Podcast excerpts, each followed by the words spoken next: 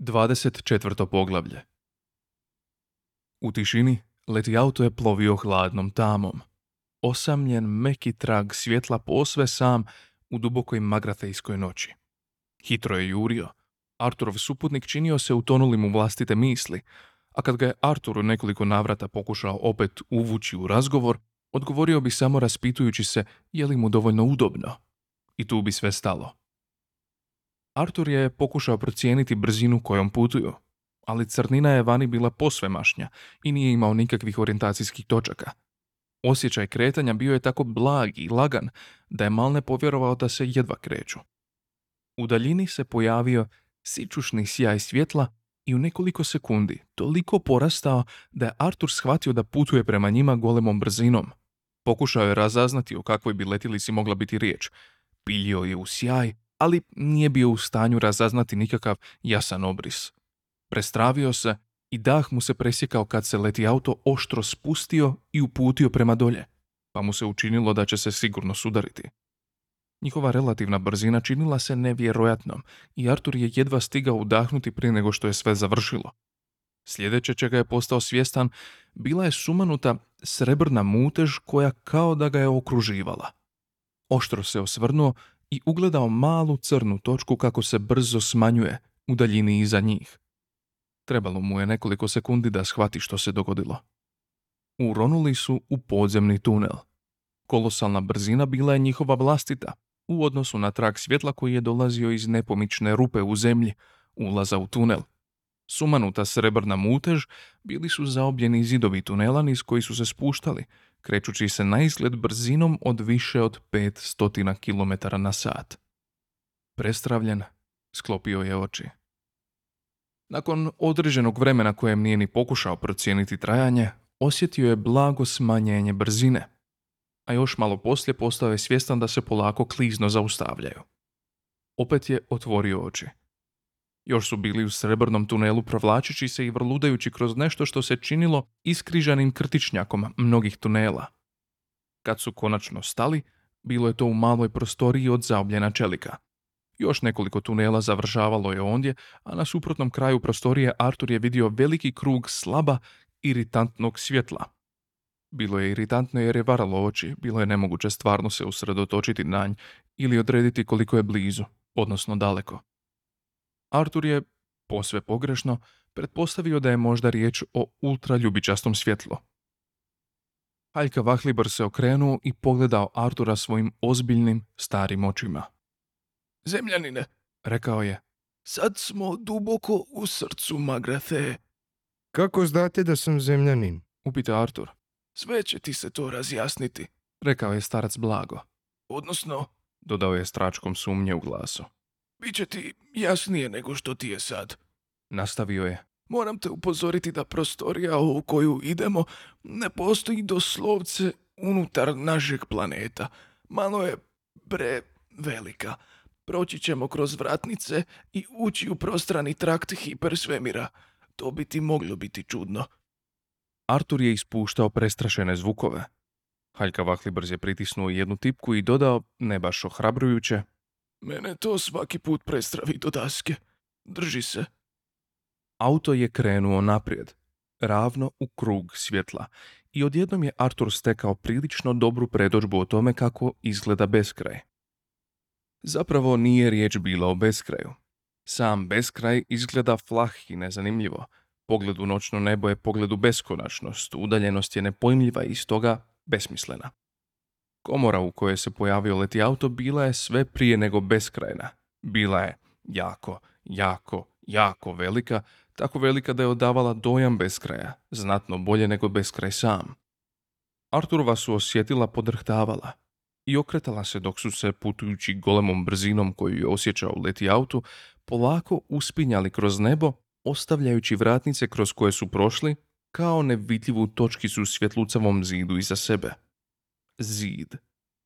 Zid je prkosio mašti, zavodio je i pobjeđivao. Zid je bio tako paralizirajuće golem i ravan da su mu vrh, dno i strane izlazili izvan dometa vida.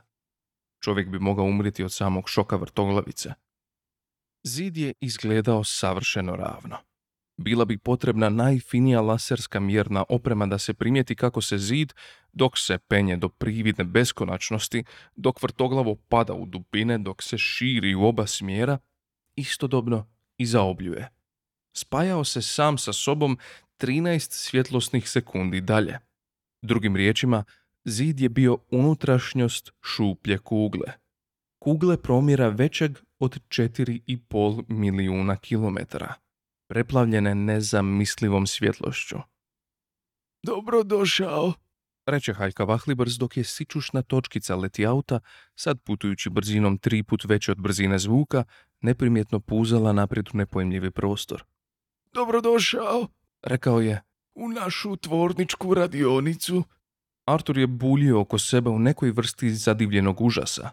Poredane pred njima, na udaljenostima koje nije mogao ni prosuditi ni pogoditi, bile su različite čudne stvari. Delikatne mreže metala i svjetla koje su visjele oko zasjenjenih okruglih obrisa, što su pak visjeli ni u čemu. O- ovdje Reče Haljka Vahlibrz. proizvodimo većinu svojih planeta, znaš. Hoćete reći, Istisne Artur pokušavajući složiti riječi. hoćete reći da opet sve počinjete? Ne, ne, za ime svijeta ne. Usklikne starac. Ne, galaksija nije još ni približno dovoljno bogata da nas izdržava. Ne, probudili smo se da isporučimo samo jednu izvanrednu naručbu za vrlo posebne klijente iz druge dimenzije. Možda će te zanimati. A, Tamo, daleko ispred nas. Artur je slijedio starče prst sve dok nije uspio razaznati lebdeću strukturu na koju mu je pokazivao. Bila je to doista jedina struktura usred mnoštva koja je pokazivala bilo kakve znakove aktivnosti, premda je to bilo više subliminalni dojam nego nešto za što bi se čovjek mogao uhvatiti. U tom trenutku, međutim, pljesak svjetla nadvio se preko strukture i u oštrom reljefu otkrio motive koji su se stvarali na tamnoj kugli ispod njega motive koje je Artur poznavao, grube, nepravilne obrise koji su mu bili isto toliko poznati kao i oblik riječi, dio pokućstva njegova uma. Nekoliko je sekundi zapanjen sjedio u tišini, dok su slike jurile njegovim umom, pokušavajući pronaći neko mjesto na kojem bi se smirile i imale smisla. Jedan dio mozga govorio mu je da savršeno dobro zna što gleda i što ti oblici jesu a drugi je dio vrlo razumno odbijao prihvatiti tu ideju i odrisao se odgovornosti za bilo kakvo daljnje razmišljanje u tom smjeru. Opet se pojavio bljesak i ovog puta nije više moglo biti sumnje, Zemlja. prošapće Artur. Pa zapravo, zemlja broj dva. Reče Haljka Vahlibrz veselo. Izrađujemo kopiju po originalnim planovima. Nastala je stanka. Želite li vi to meni reći? Rekao je Artur polako i kontrolirano. Da ste vi napravili zemlju? O da, Reče Haljka Vahlibrz. Jesi kad bio na mjestu, mislim da se zvalo Norveška. Ne, Reče Artur. ne, nisam. Šteta. Reče Haljka Vahlibrz. To sam ja napravio. Dobio sam i nagradu za to da znaš. Slatki izgužvani rubići. Jako sam se uzrujao kad sam čuo da je uništena. Vi ste se uzrejali. Da, pet minuta kasnije i ne bi bilo toliko bitno. Baš grozna brljotina. Molim? Reče Artur. Miševi su bili bijesni. Miševi su bili bijesni? O da, Reče starac blago. Da, pa valjda i psi, i mačke, i čudnovati kljunaši, ali... a, ali oni nisu platili zemlju, ne? Gle, Reče Artur. kako bi bilo da si uštedimo puno vremena, pa da ja jednostavno odustanem i sad odmah poludim. Neko vrijeme leti auto je letio u nelagodnoj tišini. Onda je starac strpljivo pokušao objasniti. Zemljanine. Planet na kojem si živio naručili su, platili i vodili miševi. Uništen je pet minuta prije nego što je ispunio svrhu zbog koje je izgrađen. I sad moramo napraviti novi. Artur je registrirao samo jednu riječ. Miševi, Reče. Tako je, zemljanine. gledajte, pardon. Jel mi to razgovaramo o malim bijelim krznašima s fiksacijom na sir I žene koje stoje na stolovima i vrište u TV serijama iz ranih 60-ih. Haljka Vahlibor se uljudno nakašlja. Zemljanine, Reče. kad kad je teško slijediti tvoj način govora.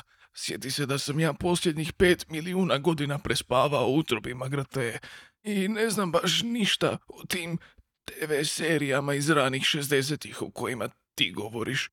Oni su tek manifestacija golemih hiperinteligentnih pandimenzionalnih bića u našoj dimenziji. Sve te priče sa sirom i skvičanjem samo su paravan. Starac je zastao, te nastavio uz sučutno mrštenje. Bojim se da su eksperimentirali na vama. Artur je načas razmišljao o tome, a onda mu se lice osvjetli. O ne, Reče, sad vidimo dakle nesporazum. Ne, gledajte, znate ono što se dogodilo, mi smo zapravo eksperimentirali na njima. Često smo se njima koristili u istraživanju ponašanja Pavlovi, te spike. Tako da su miševi dobivali razno razne testove. Učili kako da zvone zvoncem, prolaze kroz labirinte i take stvari, da bi se mogao proučavati proces učenja. Iz promatranja njihovih ponašanja naučili smo što što o svojem vlastitom Arturov je glas izblijedio u tišinu. Takva profinjenost. Reče Haljka Vahlibrs. Moraš joj se diviti. Molim? Reče Artur. kako bi mogli bolje prikriti svoju pravu prirodu i bolje voditi vaše razmišljanje. Odjednom podrči krivim putem u labirintu, pojede krivi komad sira, neočekivano se sruši i umre od miksomatoze, ako se sve to dobro proračuna, kumulativni efekt je golem. Zastao je da bude dramatičniji. Znaš, zemljanine, oni su stvarno iznimno pametna, hiperinteligentna, pandimenzionalna bića. Tvoj planet i ljudi bili su matrica organičkog kompjutera koji je provodio istraživački program od 10 milijuna godina.